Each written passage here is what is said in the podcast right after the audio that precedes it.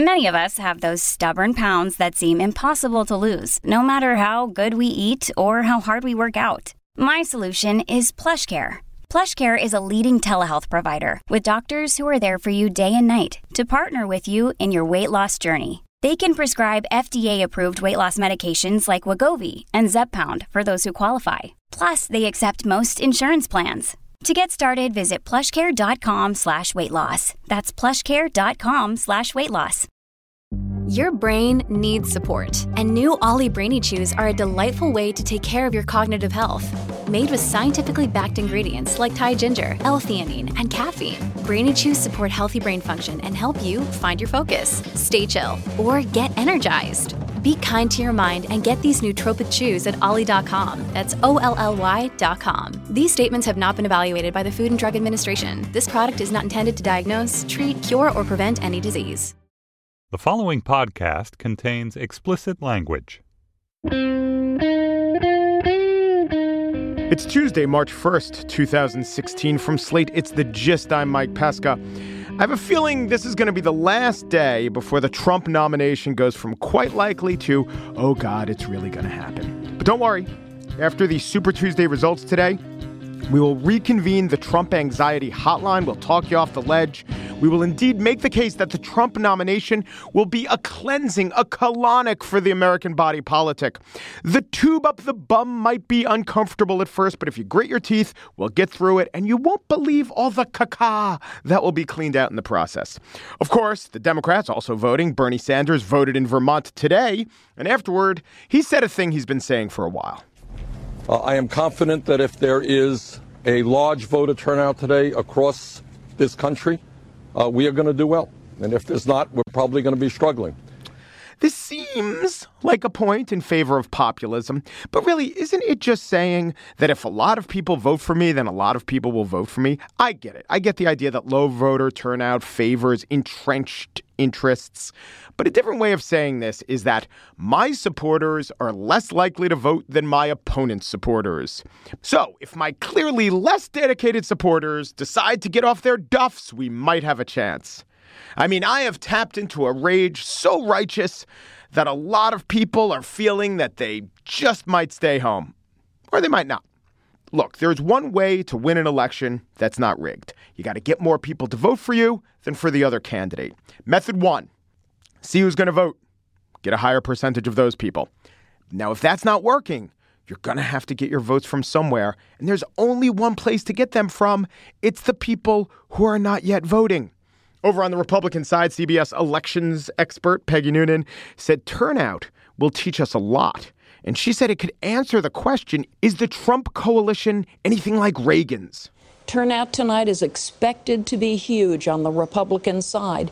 Is that disaffected Republicans who hadn't been voting in a few cycles coming back? No. Or is it in some places independents and Democrats who are joining in? And are they actually generations past? We are talking about the grandchildren of the Reagan right. Democrats. Right. You know? Thank you.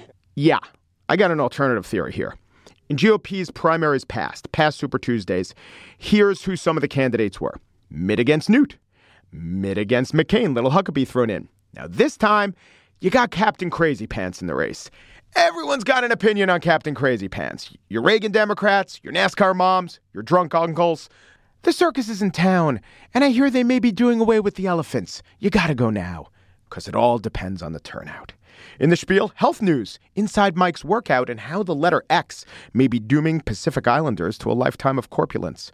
But first, the candidates who didn't work out in podcast form.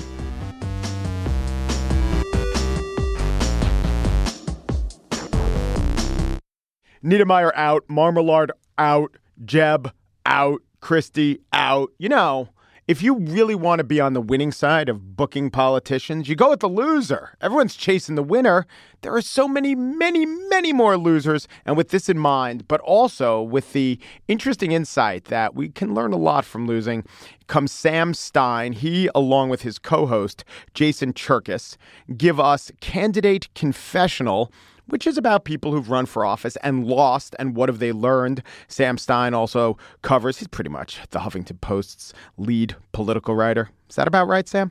I, I want to credit a lot of people at the Huffington Post. I'm one of many. What's your official title there, though? I am senior politics editor. That says lead political writer. All right, so candidate confessional. Um, I want to get to some of the specifics, but in general, I know this is what we say interview, tell me a setback that you learned from, and there's always a way to craft that into a narrative. But do you think it's true? Do you think we learn more from losing than winning?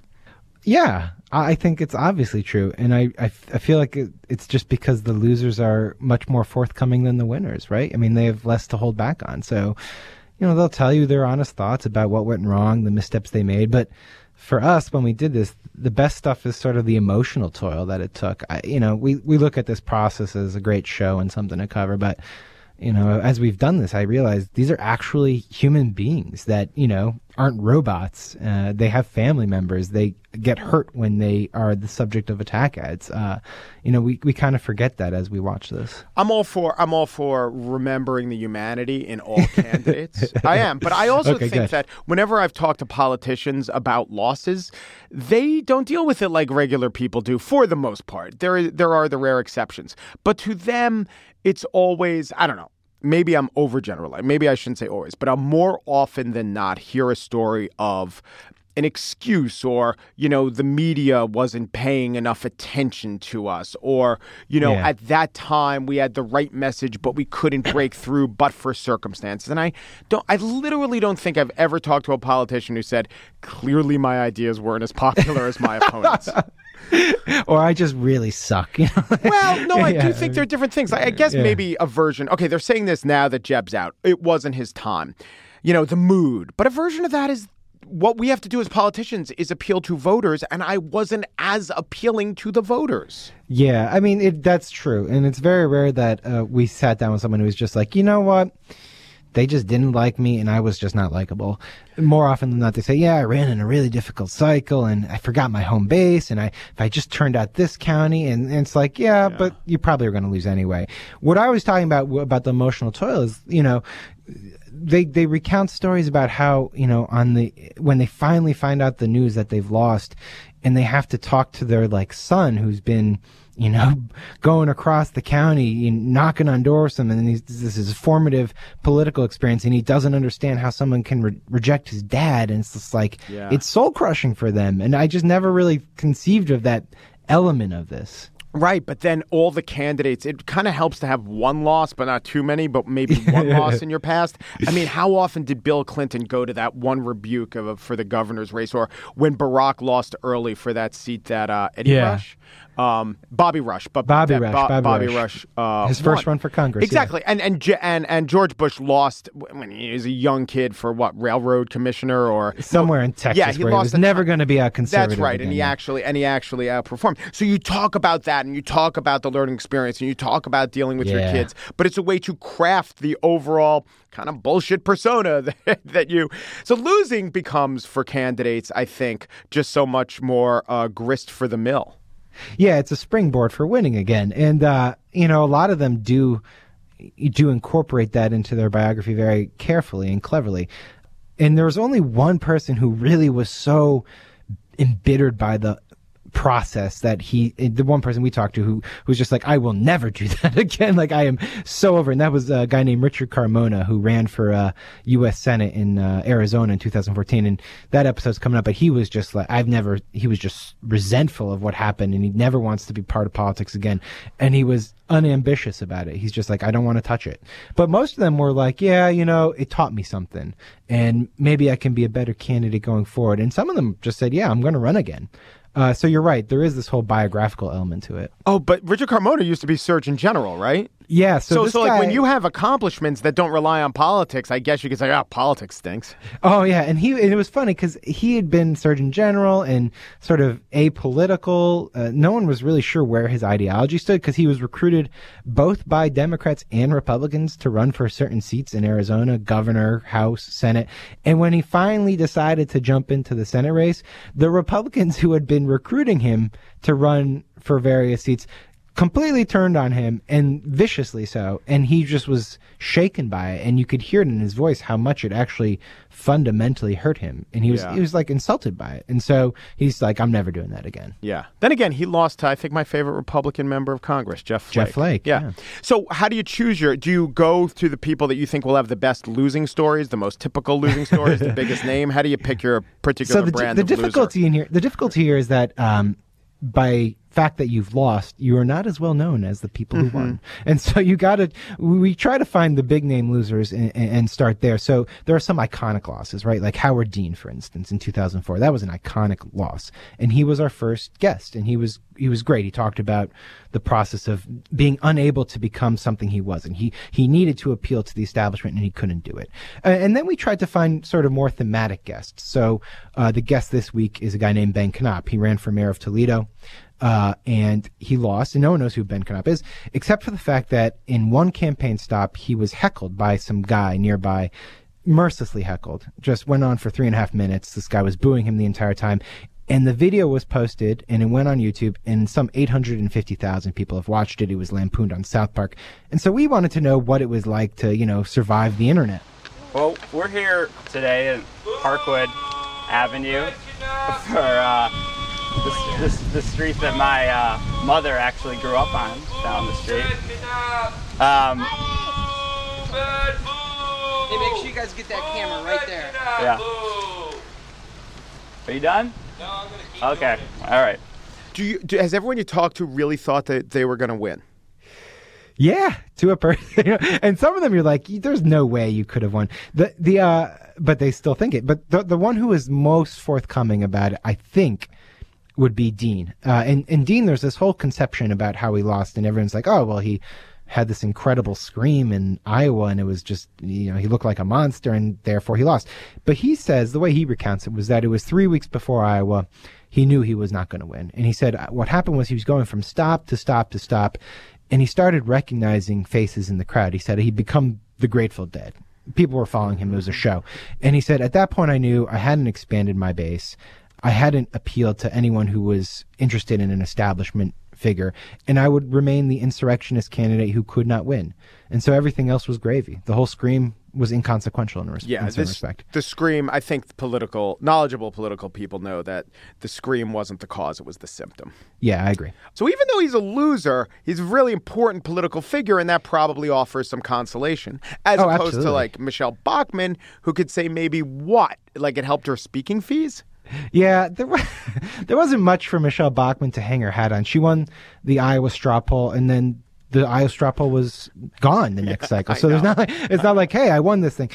What what was interesting about Michele Bachmann was how she talked about being a woman uh, running for president, uh, and there were overt elements of sexism that she had to deal with, and then there were just hurdles that she had to clear because of her gender. Like she she had to make in the course of a day approximately three to four outfit changes just because that's what a woman has to do. You can't appear in the same outfit at a campaign stop that you do at a fundraiser. And for men, I, you know, I, I, I, I barely, you know, I would never change clothes during the course of the day if I didn't have to. So it was, it was very Or- or interesting to hear, week. or a week. Yeah. I mean, I'm wearing the same thing I wore last Tuesday. So she, she, and, and then she said she felt sympathetic to Hillary Clinton, uh, because of that. And I thought, you know, there's very few women who've gone through that whether you agree with her ideology or not, uh, she did have an important insight into what it's like to run for the highest office being a woman. And you are seeing it right now repeating itself with Hillary Clinton. For instance, you know, she, she's always talked about as screaming when she speaks. That's an incredibly gendered way to look at how Hillary Clinton speaks. Yeah, especially against Bernie Sanders, who just Who does scream. volume check. Yes, yes. and then there was another story the other day how she wore a, a yellow suit for some speech and or event, and it was the same yellow suit she had worn uh, when she had given a speech with Lloyd Blankfein nearby, and it was just like, well, you know, p- pointing out that she wore the same suit is not something that would ever happen to a male candidate because they do wear the same suits or at least same looking suits, and it's just a given. So. Uh, she was insightful in that respect. It also might be interesting to talk to. I mean, you say everyone you talk to thought they had a chance to win. What about the message candidate? What about Ralph Nader? What about someone who is just trying to make a point? And then the subcategory of that is every once in a while, that guy either does win, so that wouldn't f- fulfill your brief, Yeah. or comes really he close, couldn't interview right, him. and begins to think, Yeah. oh my God, this could happen. I think maybe Bernie Sanders, it has been suggested, is a little like the dog who caught the fire truck. Like maybe he's going Almost. through that. But th- that would be a good category to pursue. We did interview Gary Johnson. You know Gary Johnson, new, uh, former governor of New Mexico. He ran in 2012, libertarian message candidate, you know, pure libertarian through and through. And it was just like, it, felt a little bit like we were, you know, jumping from point to point with no direction, much like his campaign, I think. Uh, where he he said that the he said that the problem he had for the first month or so was that he was going on internet radio shows where maybe five people were listening. He said, "I'll never do that again." I was like, "Yeah, you probably were in trouble when you were spending the first month doing a ton of internet radio shows where no one was listening." Uh, so he had a message, uh, but there's a reason that no one heard it. You know? Another interesting category would be the Jon Huntsman type. I don't know if Lindsey Graham, but someone who's like, oh, oh, we got we got Oh, Huntsman good. coming It's like, on. hey, man. I'm a senator. Yeah. I've got I've got a lane here. It's like the voters hate you. and I kind of am curious and for Huntsman. I am kind of curious uh, what he was told before he got in. You know, like what's the pitch? Because I know what he was told. I, I would assume it's exactly what What Kasich think? was told. And with Kasich, he did well in New Hampshire. And why not? And also, look, I believe in this. I believe the Republican Party needs some moderation, especially not this time around, but uh, four years ago. Uh, uh, Huntsman was like, look at these yahoos other than Romney. I, I got to. Oh, it must have been painful for Yeah. him to watch those. It must have been painful for him to watch like Herman Cain and you know Michele Bachmann get their taste as like the flavor of the month. As he, who is like you know U.S. ambassador to China, he's been like a state governor, a very accomplished family. He's just sort of lingering there, and he's like, "What the hell is going on?" So I am kind of curious, but I do think that every one of these people is told by their consultants, "You can win this thing." I mean, otherwise they probably wouldn't. A vast majority of them wouldn't jump Right. in. But with Huntsman and I think with Kasich, I- I think realistically, they must know that they can't, right? I think that, well, no, I think Kasich, I think they're both saying the same things. Like, look, I'm a, I'm a governor of Ohio. It's an extremely important Yeah. state. And I've done the thing, like their pollsters both have come to him and say, oh, yeah, people love the idea that you could work across the aisle. Just that Republican Yeah. voters don't like that idea. Maybe. Here's the thing: same Yeah, pollster, yeah, same, guy. consultant. There's one pollster that keeps tricking. Yeah. it is though. It's John Right. Weaver and That's Fred right. Davis. well, one day they'll get a moderate into, into the White day. House. Sam Stein is senior political reporter for the Huffington Post, and the name of his podcast is Candidate Confessional. Here's to the losers, but not Sam. He's doing his job. Thank you, Sam. Thanks, Mike.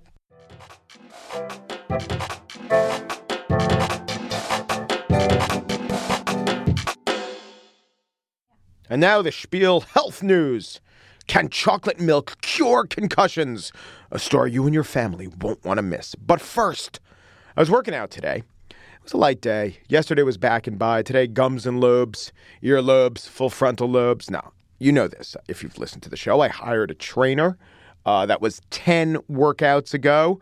And so my trainer, she had me doing all these exercises that I just didn't expect to do, like balancing, right? A lot of work with balance and working with balls, you know, and balancing these balls. And then my trainer had me do this thing where I balance the ball and then I clap and then I go back to balancing. And she also worked on my diet, right? She included more fish in the diet and then all the balancing. And then I realized, oh my God, I've hired a SEAL trainer.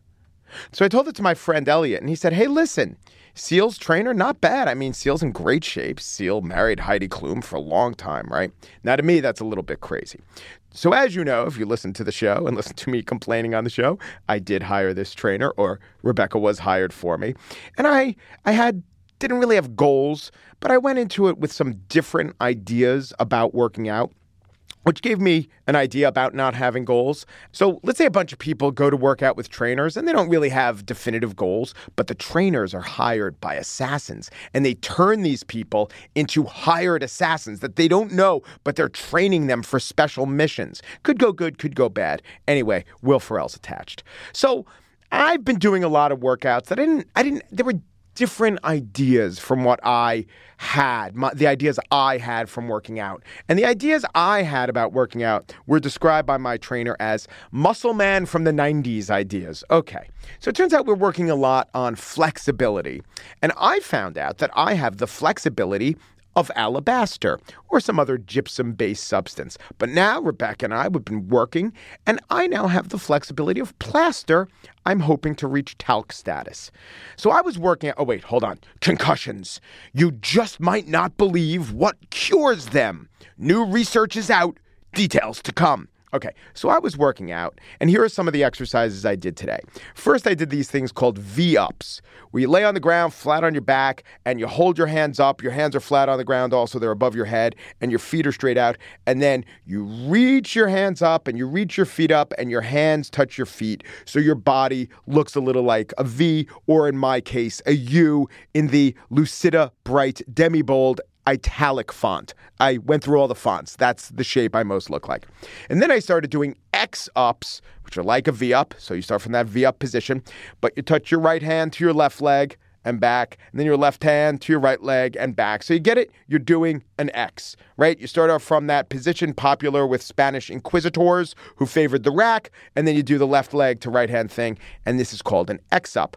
So you hold a bar high above your head, which is a tough exercise made palatable only because I could tell Rebecca all the really good puns, like, you're really raising the bar in these exercises, Rebecca, and when I'm done, you can call me F. Lee Bailey because I get to disbar. So that got me through it.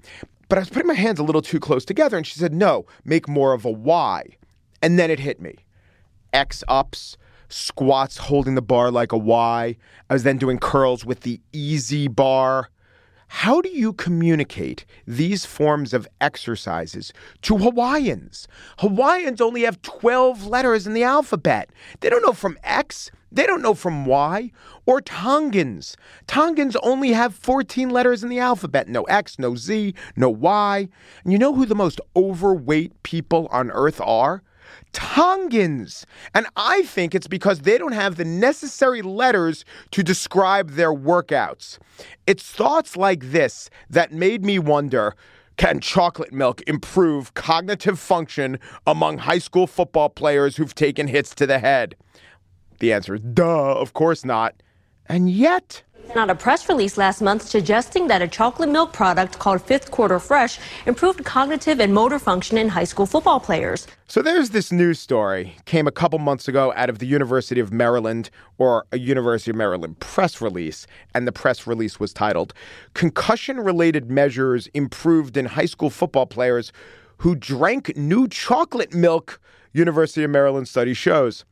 So, Andrew Holtz of Health News Review looked into it, and right there on the press release, it said that fifth quarter chocolate milk, quote, helped high school football players improve their cognitive and motor function even after experiencing concussions. This could change everything, right? So, Holtz started looking at the press release, but he noticed it came out from the university, but there was no actual study to back it up. And then when he looked further, he found that this magic chocolate milk was developed by the University of Maryland. So not just studied, but by the University of Maryland through the Maryland Industrial Partnership Program, which funds research collaborations between outside companies and the University of Maryland. So Andrew Holtz, other members of the media began asking the PR department, uh, can you in any way back up your chocolate milk claim? And at first they stonewalled. Why should we have to tell you? Then they gave news outlets this statement. University spokeswoman Crystal Brown sent in focus the following statement, quote, we have initiated an institutional review of this matter. We reaffirm our institutional commitment to the highest standards of research, peer-reviewed science, and avoidance of any conflict of interest, perceived or real. As science writer Paul Raeburn notes, the university might do better to drop its institutional review of the matter, retract the release, and admit that they made a mistake. Raeburn, who blogs at undark.org and who first alerted me to the case of the Blessed Bosco, is absolutely correct. It is reprehensible the university would come out, make these claims, have no way to back it up, and then get upset that real journalists were wondering, um, how dare you say that? I also would recommend that different universities, I won't name which ones, but different universities seriously examine their claims that Michelob Light cures diphtheria. And while you're at it, Review once more that non peer reviewed study that strongly suggests that a mixture of Zima and maple syrup has been known to regenerate limbs.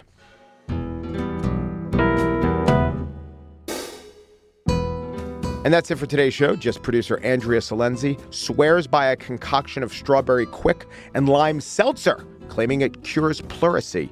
Slate executive producer Steve Lickteig is often seen swilling a mix of milk of magnesia, vodka, and orange juice. He calls it the Phillips screwdriver and says it counteracts the effects of the bends. Chief content officer of the Panoply Network, Andy Bowers, slows his roll with the purple drink, but then speeds up his roll to 1.5 speed when he's biking to work. The gist has been known to quaff regurgitated yak milk as an emetic. But you know me, always with the yak, yak, yak. Um Peru, da Peru, du Peru. And thanks for listening.